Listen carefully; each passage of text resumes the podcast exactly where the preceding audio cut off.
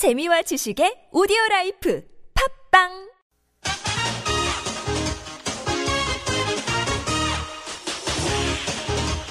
열린 아침 김만흠입니다. 3부 시작합니다.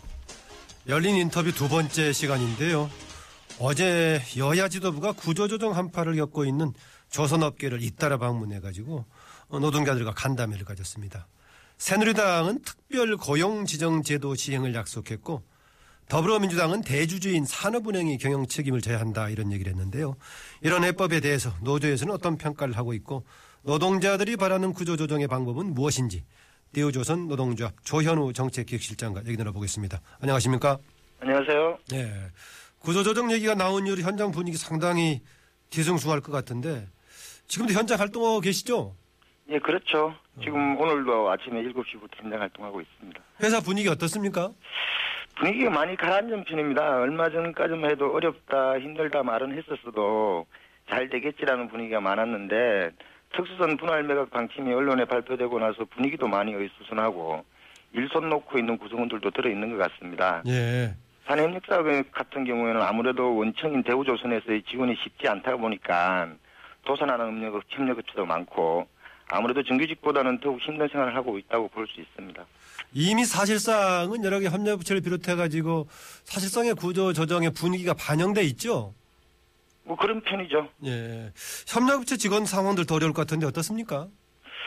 협력업체 같은 경우는 아무래도 이제 지원 규모가 직영이나 정규직보다는 조금 어렵다 보니까 도산하는 데도 많고 또 실업자 체당금 신청하는 데도 굉장히 좀 많은 편입니다. 예.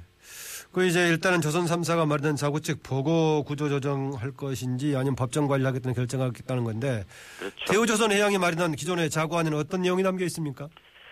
글쎄요.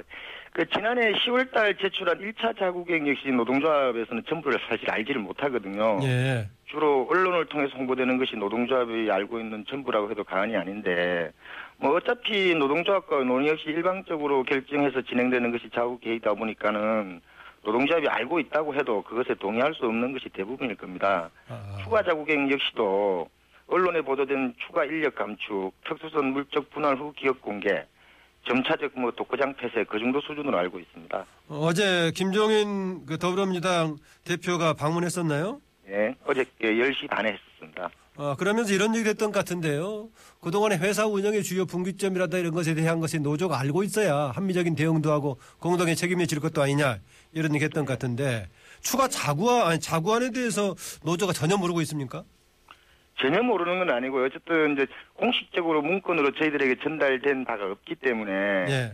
그냥 언론에서 뭐 몇 명 감축한다, 뭐 독고장 폐쇄한다 그 정도 수준으로만 알고 있다라는 거죠. 아, 이번 주에 뭐 제출하겠다는 추가 자구안에는 어떤 내용이 좀 담길 걸로 전망하고 있습니까?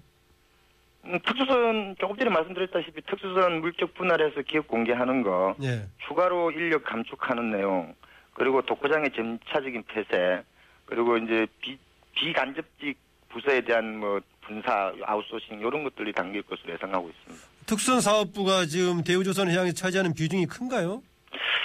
특수선 사업부만 놓고 보면 그렇게 크지는 않습니다. 한 15% 정도 됩니다. 예. 그 특수선이 어떤 건가요?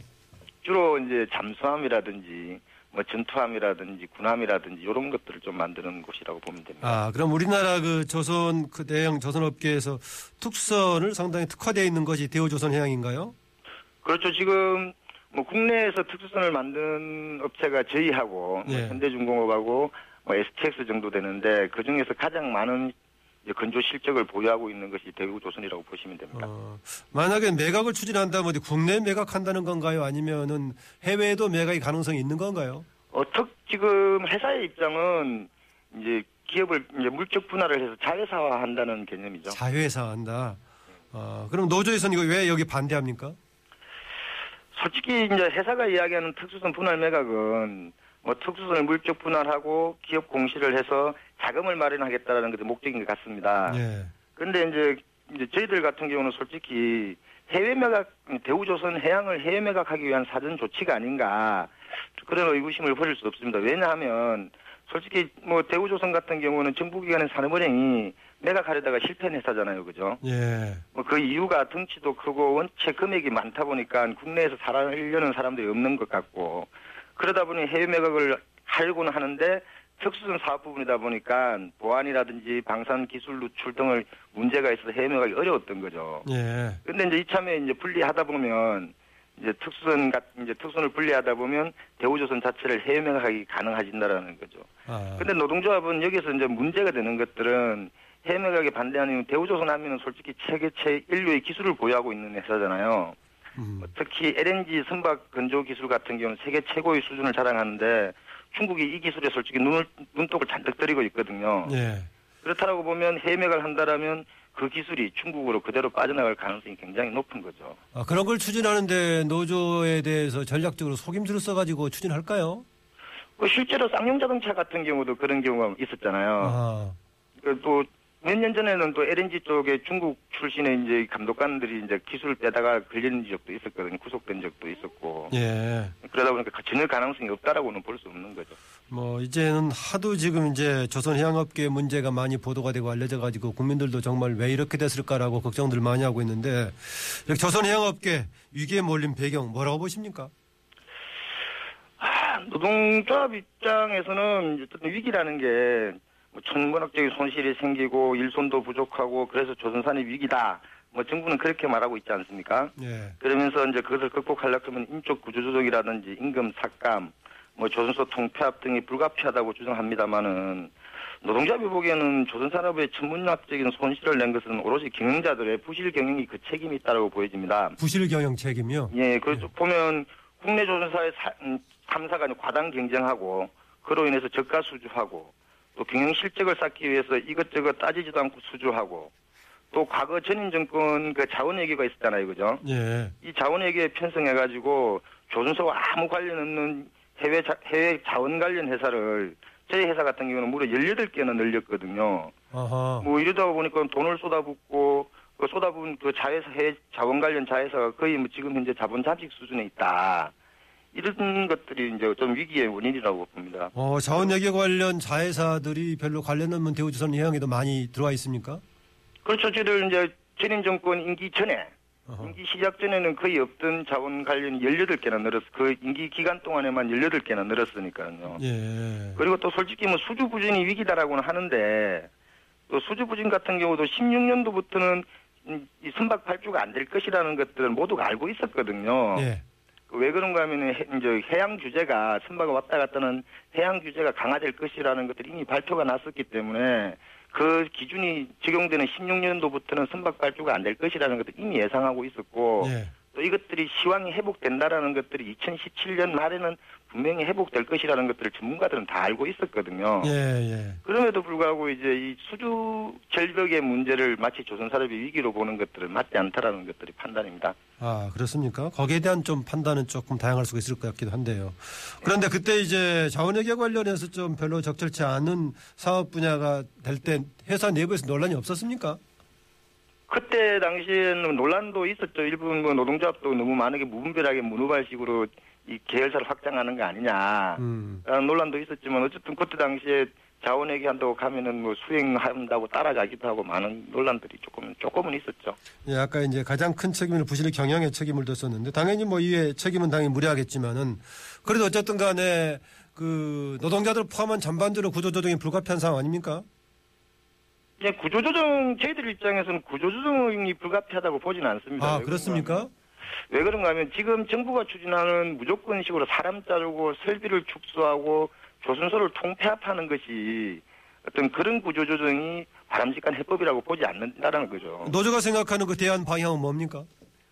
그 저희들이 바라보는 관점에서는 설비 축소나 이런 것들보다는 2017년 말부터 예상되는 향후 경기 회복에 좀 대비를 하는 방식의 구조조정이 맞지 않느냐라고 아. 조금 참고 경기 회복에 대비하자. 예, 왜 그러냐면 과거 90년대 일본 같은 경우가 이제 저희들 지금 정부가 추진하는 것처럼 조선산업은 사양산업이다. 그래서 독고장 문을 닫고 설비를 축소하고 설계 같은 엔지니어를 많이 잘라서 해고시키고 그랬거든요. 예. 근데 그 혜택을 솔직히 저희들이 많이 봤어요. 그 반면에 이제 그때 당시에 이제 조선 3사는 굉장히 설비를 확장했던 거죠. 예. 그래서 이제 경기가 회복되다 되고 난 이후에는 일본 같은 경우는 하고 싶어도 하지 못하는 그런 경우가 근조하고 싶어도 근조하지 못하는 경우가 생겼고 저희들은 그 설비를 확장하다 보니까 오히려 그 혜택을 많이 받던 거죠. 예. 그렇다면 2018년도에 됐었을 때 회복됐었을 때 만약에 저희들이 이렇게 축소를 하고 통폐합을 해서 하고 싶어도 하지 못한다라면 그 혜택은 오로지 중국으로 넘어가는 그런 결과를 초래할 것이라고 보여지는 거죠. 예, 해외 물량의 축소 이것이 된 근본적인 얘기로 보기보다는 경기 회복에 기대면서 좀 참을성 있게 대비하자라는 주장에 대해서 관계 전문가라든가 어제 방문했던 여야 지도부는 뭐라고 반응을 보였습니까?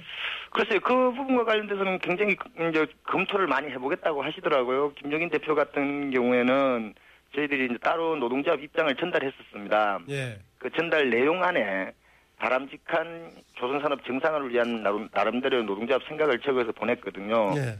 그 부분들을 충분히 검토해 보겠다라는 답변을 받았습니다. 아, 뭐 이제 정치인들이니까 당연히 거기에 대한 바른 의견보다는 되게 접수하는 쪽으로 일단 얘기할 것 같은데 그렇겠죠. 그러면 이제 새누리당 정진석 원내대표를 중심으로 얘기하고 있는 특별고용 지원업종 같은 경우에는 노조가 생각하는 지금 대안 방향이라면 특별하게 필요가 없는 것 같기도 한데요. 아니다 그렇지는 않습니다. 왜 그런가 하면 뭐 솔직히 저희들이 조선 지역 이제 조선 산업을 이제 고용 위기 지역으로 선정해 달라고 했던 이유는 요런 내용들하고 조금 달라요. 왜 그런가 하면은 조선 산업이 호황이든 불황이든 예. 해양 프로젝트가 인도되면서 생기는 고- 실업자들이 많이 늘거든요.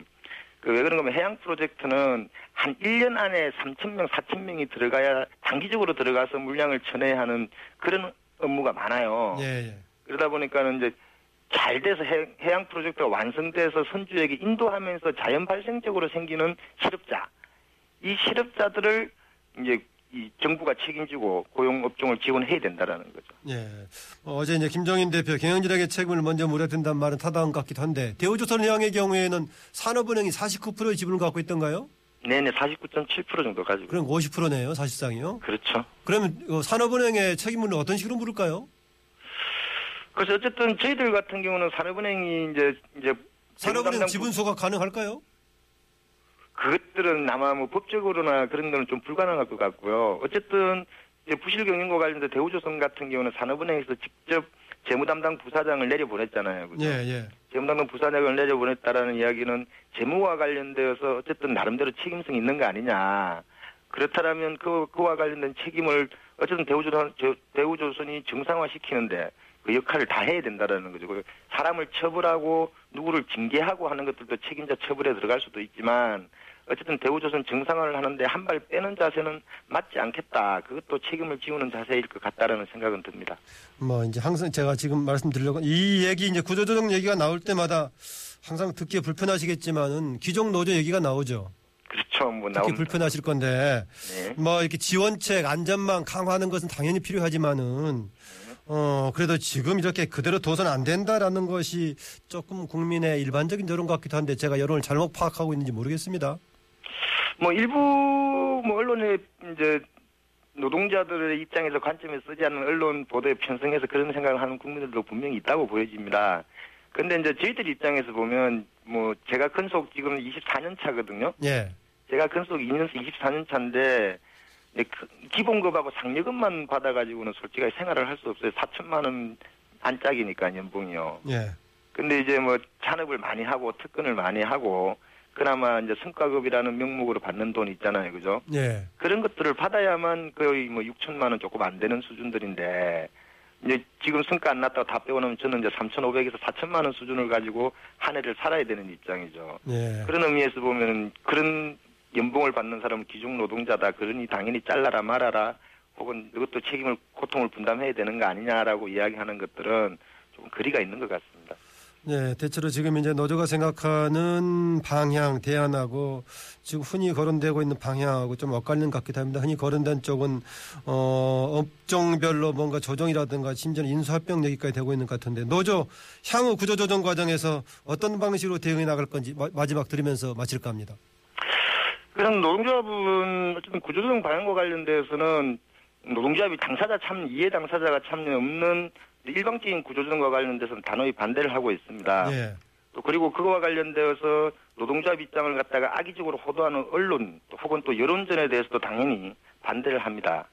그렇지 또한 또 노동조합이 우려에도 불구하고 정부나 채권단이 일방 통행시 구조조정 움직임이 있다면 단호히 거부하고 또 바람직한 조선 산업을 살리기 위해서라도 노동조합은 강력한 투쟁에 돌입할 것입니다. 예. 근데 반면에 진정 조선 산업을 발전을 위해서 당사자의 참여를 보장하고 노동자가 동의되는 바람 동의되는 방식으로 바람직한 조선 산업을 정상화하는 고민들을 하고 있다라면 그 자리에는 노동자비 기꺼이 동참할 것입니다. 그리고 예. 그 속에서 노동자비 만약에 해야 될 역할들이 있다라면 충실히 이행할 것을 뭐 이행할 생각입니다. 네, 오늘 말씀 고맙습니다. 예, 고맙습니다. 네, 지금까지 대우조선 노동조합 조현우 정책기획실장이었습니다.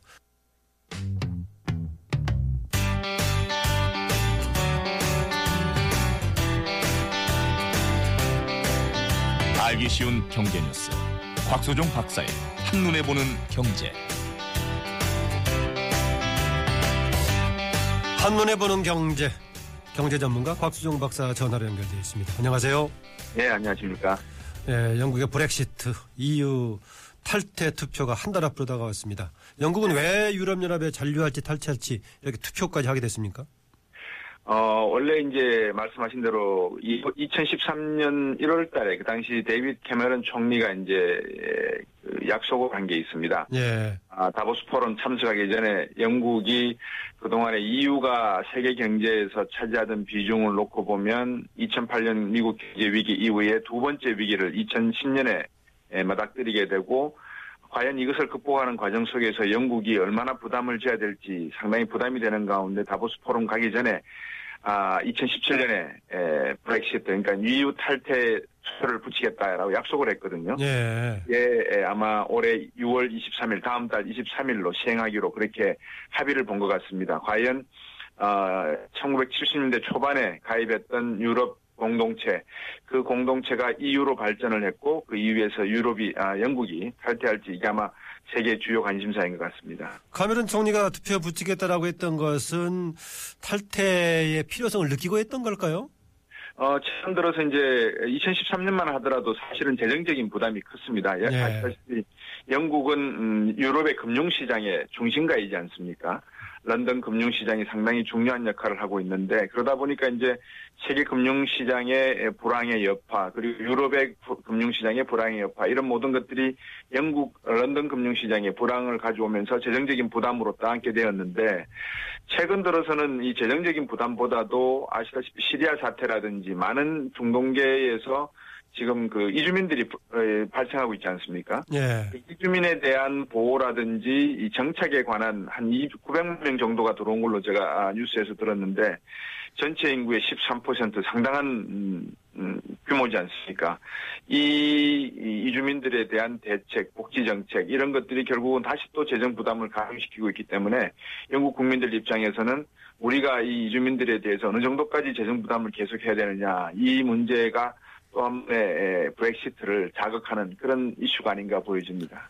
예, 대체로 지금 내 영국 내 분위기는 잔류냐 탈퇴냐 여론이 박빙이라는 건데 일부에서는 뭐 좀 잔류 쪽이 우세하지 않느냐 이런 관측도 있던데 어떻게 보십니까? 어, 여론 말씀을 하셨으니까 여론조사를 한 결과 뭐 약간 좀 상반된 결과가 나오기도 합니다. 한 40, 50%대 30, 40%로 약간 앞서고 있다라는 이야기도, 이야기도 있지만 또 그 반대 이야기도 나오고 있어서 어, 어느 정도인가는 정확하지 지금 뭐 상당히 박빙의 그런 음, 여론몰이가 일어나고 있는 모양인데요. 어, 세계 세계 전문가들이 보기에는 영국이 아무리 뭐 재정적인 부담이 크다 하더라도 EU에서 탈퇴하기란 쉽지가 않을 것이다. EU가 탈퇴하게 된다면 결국 그리스 사태라든지 포르투갈 그리고 뭐 스페인 기타 등등 할 것 없이 모든 지역에서의 EU 공동체 자체가 붕괴될 가능성이 있기 때문에 독일로서도 또 미국으로서도 이 대서양 건너서 유로 어, 영국의 EU 탈퇴는 아마 정치 외교적으로 막으려고 노력하지 않을까 보여집니다. 그런 전문적인 판단과 일반 네. 여론이 같이 움직일까요? 어, 일반적으로 전문적인 판단은 일반 여론을 갖다가 심히 고려하는 상황이겠죠. 예. 이 영국이 이 EU에서 탈퇴하지 않겠다라고 했을 때 거기서 뭔가는 이제 회유책이 나올 것이고 음, 또그 회유책에 어떤 내용들이 영국에서 받아들일 수 있는지 없는지에 대한 내용인데 이번에 그 브렉시트가 본격적으로 좀 논의가 되기 시작한 것은 이주민 문제가 좀 상당히 불거진 부분이 있기 때문에 예, 이주민 정책에 대한 EU 전체의 어떤 공동 뭐라 그럴까 대응책이 나와야 되는 그런 시점이 아닌가 보여지거든요. 무작정 어, 시리아 난민을 받아들인다는 것은 그리스 입장에서도 또 포르투갈이나 다른 유럽 국가의 입장에서 독일도 마찬가지입니다만 상당히 좀 불안한 내용들이 있기 때문에 이 부분에 대한 EU의 어떤 공동 대응 의견이 나와야 된다는 소리가 아닌가 그렇게 보여집니다. 예, 지금 잔류하고 탈퇴 여론이 박빙이라면은 어느 쪽으로 결정해도 나머지 부분들이 또 있기 때문에 파장이 상당하겠죠?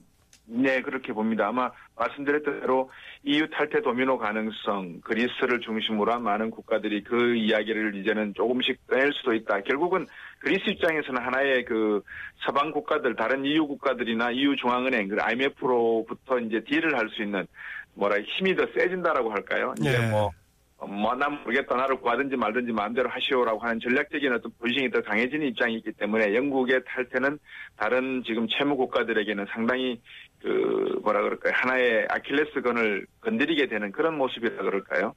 예. 이제 뭐 중국 얘기 좀 해보죠. 중국 지도부가 경제 정책을 놓고 언덜차를 나타내고 있다. 시진핑 네. 국가주석, 리커창 총리, 뭐 경제 노선 투쟁설 이런 얘기까지 되고 있던데 어떻게 봐야 됩니까? 이 배경을 좀 말씀을 드려야 될 것 같습니다. 이제 시진핑 국가주석과 리커창 총리는 시진핑은 공천당, 공산주의 청년당 소속이라고 일반 일반적으로 알려져 있고요. 예. 리커창 총리는 이제 상하이방 내지 태, 이제 패자당 소속이다. 그러니까 옛날에 좀 공산당 이 뭐라 그럴까요 고위 간부직 자녀들 출신의 그런 총리다라고 보시면 되고 강택민 총리는 상하이 방입니다. 예. 상해 쪽에서 등소평 당시 주석과 함께 이 1978년 중국이 시장 개발하는데 많은 공로를 세웠거든요. 그래서 어, 상무국 위원들이 만들어지게 되면 일곱 명의 위원들 중에서 대부분 태자당, 상하이방, 공청당 이렇게 자리를 좀 나눠 갔습니다. 예. 나눠 갔는데 시진핑 주석이 공청당 소속으로 국가주석이 되었고 리커창 총리가 태자당 소속으로 이제 총리가 되어서 서로 외치와 내치를 가져가도록 이렇게 이제 분리가 되었는데 사실 시진핑 주석이 또 리커창 총리에게 내년 19차 공산당 대회 때는 어, 가능한 한 리커창 총리 쪽 사람으로 많이 쓰도록 하겠다라고 약속을 하면서 강택민과 후진타오로부터 어, 국가 주석 자리를 물려받았거든요. 예. 근데 지금 뭐 시주석 입장에서는 내년도 다섯 명의 자리가 다 이제 비게 되는데 이 시진핑과 리커창을 제외하고 이 모든 것을 시진핑 주석 사람으로 아마 채우려고 하는 것 같습니다. 음. 네, 그런 포석의 일환으로 아마 시진핑 국가 주석이 리커창 총리가 생각하는 중국 경제는 양호하다. 라고 하는 입장에 대해서 반기를 음, 조금 다른 의견을 내고 있는 것이 아닌가 보여집니다. 아, 경제 노선이 투쟁을 가져온 것이 아니라 권력 투쟁이 경제 노선으로 이어지고 있군요. 그렇습니다. 이 네. 정치 권력의 투쟁적인 측면이 지금 경제 노선의 어떤 갈등 양상으로 비춰지고 사실은 뭐 이미 뉴스를 들어서 아시고 계시겠지만 남사군도를 둘러싼 일본과 또 중국의 갈등 관계 그리고 어 대만의 최영문 총통 새로 당선된 여성 총통과 그리고 양안 관계에 있어서 92 공식을 놓고 지금 마찰이 나고 있는 이 모든 것들이 마치 1950년대, 1940년대에서 50년대 사이에 미국이 한반도를 둘러싸고 이야기했던 어, 그 안보적인 내용들, 그 제1방어선이라고 잘 알고 계시지 않습니까? 예. 그 제1방어선을 놓고 다시 이게 쟁점화되는 것이 아닌가 조심스럽게 저는 그렇게 보여지고 있어서 이 중국의 앞날, 시진핑 국가주석이 중국의 정치적 앞날을 어떤 식으로 가져갈지 상당히 관심 있게 봐야 될 것 같습니다. 예. 이제 미국 중앙은행 연방준비제도 위원들이 금리 인상을 시사하는 발언을 잇따라 내놓고 있는데요. 6월에 미국 금리 인상 이번에는 현실화 될까요? 어, 조금 전까지만 하더라도 금리 인상 가능성이 없는 쪽으로 많이 이야기도 했는데, 최근 들어서 이제 어제부터 시작해서 조금, 어, 가능성이 있다라는 이야기들이 많이 나오고 있는 것 같습니다. 근데, 네. 어, 뭐, 다른 연, 제임스 불라드 세인트 루이스 연- 연준 총재를 비롯해서 많은 시카고 연준 총재까지 뭐, 이야기를 하고 있습니다만, 지금 6월 달에 앞에서 말씀하셨던 브렉시트 이야기도 있고 또 다른 어, 중국과의 어떤 정치적 변화 내용이 있기 때문에 중국 경제가 뭐 3월 달엔 좋았다고 하지만 어느 정도 좋을지는 아직까지 예측을 불확실한 거고요. 그러다 보니까 미 연준이 12월 달에 올린 것을 사실 후회한다는 발언을 재닛 옐런 의장이 하고 있거든요. 예. 그런 입장에서 섣부르게 올리기는 좀 어렵지 않겠는가. 저 개인적인 생각에서는 6월 달 여러 가지 6월 14일에서 15일 날 어, 금리 인상 여부를 결정을 해야 되고 23일 날 브렉시트 투표가 있기 때문에 그것을 앞두고 금리 인상을 발표한다는 것은 좀 불안한 내용이 아닌가. 저는 개인적으로 안 한다에 한 표를 던지고 싶은데 아하. 요즘 좀 분위기는 다른 것 같습니다. 아, 가능성은 좀 크게 보고 있지는 않군요. 당장 6월에 있을 것 같지는 않다. 네. 아, 이게 보통 올리면 한 단위가 0.25 정도 올라가나요? 그렇습니다. 0.25%포인트 올라가고 있습니다. 보통 예. 2004년부터 2006년 사이 2년 동안에 17번을 계속해서 어, 0.25%포인트씩 올렸거든요. 그러다 네. 보니까 2004년에 1%던 금리가 5.25%까지 올랐고 그게 서브프라임을 야기하게 된 동기가 된 것입니다. 예, 곽종 박사께서는 당장 6월에 이제 금리 인상이 현실화될 가능성을 상당히 나- 상대적으로 낮게 봤는데 네. 이렇게 이게 금리 인상 현실화된다면은 우리 경제에도 직접적인 영향을 미치나요? 어, 한국 경제 지금 미국이 일본 G7 재무장관 회담에서도 강하게 요구한 게 에, 환율 시장에 개입하지 말라는 요구를 했거든요. 예. 이렇게 되면 이제 미국 달러화가 상당히 강세로 돌아갈 가능성이 크게 되고 우리나라의 환율 시장에 어떤 방향으로 어, 환율이 변화되게 될지 지금 이미 그 환율 금리 인상 가능성을 놓고 금리가 조금씩 오르다 보니까 우리나라 환율 시장이 지금 크게 오르고 있는 상태지 않습니까? 예. 이런 점들이 우리 국내 시장에 좀 물가라든지 이 실업률 지금 우리도 뭐 구조조정 이야기를 할 수밖에 없는 상황이기 때문에 상당한 그 환율상에 있어서 변동폭을 가져올 수밖에 없는 그런 상황으로 내몰 것 같습니다. 우리나라에 대해서 지난번에 그 뭐 환율 조작국은 아니지만 관찰 대상국으로 범위가 돼 있죠. 그렇습니다. 관찰 대상국이라고 하는 건 조작국 직전의 단계인데 만약에 이제 이 관찰 대상국에서 환율을 조작하는 음, 조작국이다라고 하면 지금 중국 상품에 대해 철강 상품에 대해서 200%의 관세를 매기고 있거든요. 예. 그만큼 이제 상계 관세라고 해서 환율을 조작한 퍼센테이지만큼 관세를 매기는 그런 음, 법을 발효하게 됩니다. 예. 만약에 미국이 금리를 올리게 된다면은 일본 아베 정부 어떻게 할까요? 마이너스 금리 정책 계속 끌고 갈 수 있을까요? 어, 뭐, 마이너스 계속 가져갈 수밖에 없는 상황이고, 거기다 덧붙여서 엔화를 계속해서 풀겠다. 그래서 아마 6월 달에 일본도 통화를 또 풀어내는 그런 정책을 가져갈까라는 것이 이, 지금 이쪽 전문가들의 대부분 공통된 의견인 것 같습니다. 결국 이제 일본은 잃어버린 30년을 향해서 갈 수밖에 없는 상황이고, 그것을 극복할 수 있는 돌파구를 찾아야 되는데, 그 돌파구를 어디서 찾을까? 아까 말씀하셨던 중국과의 갈등 관계 속에서 어떤 음, 외교 안보 쪽으로 찾아내지를 않을까 뭐 그런 쪽에 우려가 있습니다. 그렇게 되면 결국 우리나라의 위, 위상이 상당히 좀 불안한 정치 외교적 위상과 함께 경제적 위상을 갖게 되어서 우리가 지금 상당히 좀 조심스럽게 이 정 우리나라를 둘러싼 국가들의 경제와 정치 외교의 어떤 변화를 들여다봐야 되는 그런 시점인 것 같습니다. 그 일본의 양적 완화 정책은 한계가 달했다라고 하는데 왜 방향 정책을 선회하지 않을까요? 양적 완화가 한계가 당했, 아, 한계가 다했다는 것은 뭐 일본 정부에서도 충분히 인지를 하고 있지만 다른 대응책이 지금은 없는 상황이라는 것이 예. 한계인 것 같습니다. 금리를 낮출 수 있는 것도 마이너스 금리이기 때문에 더 이상 없고 지금 과연 일본 그렇다고 이제 이제 중국 경제가 또 휘청거리기 시작하면 안전 자산으로 또 일본 엔화에 대한 선호가 올라가기 때문에 일본으로서는 어쨌든 양협공을 당할 수밖에 없는 상황. 좀 엔화가 가치가 떨어져서 수출을 하고 싶은데 에, 경제가 좀 위태로워진다, 불확실해진다 그러면 엔화에 대한 수요가 증가되기 때문에 자- 안전자산으로서 엔화 환율이 더 떨어지는 그러니까 엔화 가치가 더 올라가는 그런 상황을 맞닥뜨리게 되, 어, 부닥치기 때문에 일본으로서는 상당히 지금 난처한 입장이지 않는가 보여집니다. 어, 마지막으로 다른 이 질문 한번 드리고 싶습니다. 어제 이제 김종인 전- 어, 더불어민주당 대표가 그 기업 경영 책임 얘기하면서요. 네. 대우조선 해양의 경우에 산업은행이 49% 이상의 지분을 가지고 있는데 지분 소각 얘기가 나오던데 산업은행의 지분도 소각 대상이 될 수 있나요? 어, 지분 소각을 한다는 것은 그만큼 다른 쪽에서 그것을 음, 구매를 한다 이런 의미로 받아들이지 않습니까? 예. 결국은 이제 그 49%에 대한 지분을 받아들인다는 것은 아, 한국적 양적 완화가 산업의 자본 확충의 측면에서 이 이름이 바뀌었다가 이제 또 그 부채에 대한 소각 이야기로 바뀌는 것에 불과하지 않는다. 뭐 김종인 대표의 말씀 충분히 이해가 되고 미국도 사실은 그런 부실 채권을 갖다 매입을 해서 상 어, 소각을 시킨 적이 있기 때문에 RBC를 통해서 국채은행도 뭐 어떤 국채은행이나 좀 성격이 다를 것 같아 질문 드린 겁니다. 아, 예. 국채은행이라 하더라도 그게 이제 뭐, 어, 충분히 그럴 필요성이 있으면은, 왜냐 그러면 BIS 기준에 산업은행이나 수출입은행이 어느 정도 그 자기 자본 화- 비율을 맞추지 않게 되면은 전체적으로 국가 경제에 상당히 위험한 요소가 될 수밖에 없거든요. 예, 예. 그렇다 보면은 결국, 어, 소각이라는 이름 하에서 그 국민이 부담을 가지는 그런 방법을 해결하는 게 순서가 아닌가 보여집니다. 네, 오늘 말씀 감사합니다. 네, 감사합니다. 지금까지 경제 전문가 곽수종 박사였습니다.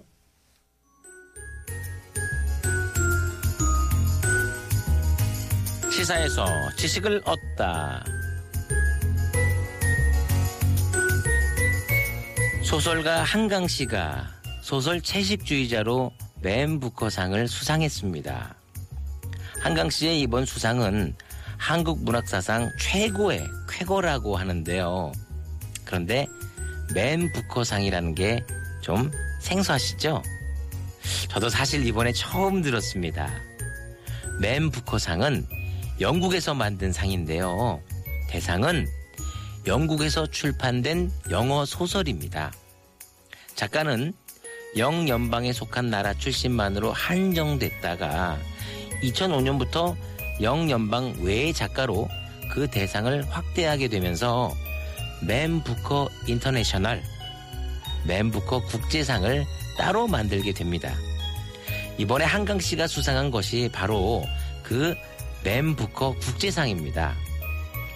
맨 부커상은 세계 3대 문학상 중에 하나라고 합니다.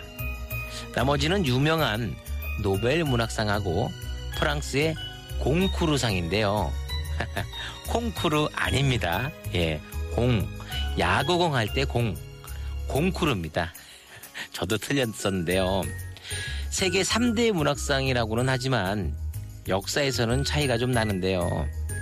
노벨 문학상이 1901년, 공쿠르상이 1903년인데 맨 부커상은 1969년이니까 출발은 꽤 늦은 것 같습니다. 지금 서점가에는 한강 씨의 소설이 불티나게 팔린다고 합니다. 이 기회에 책 한 권 사서 보는 것도 좋은 일이라고 생각하는데요. 어떠신가요?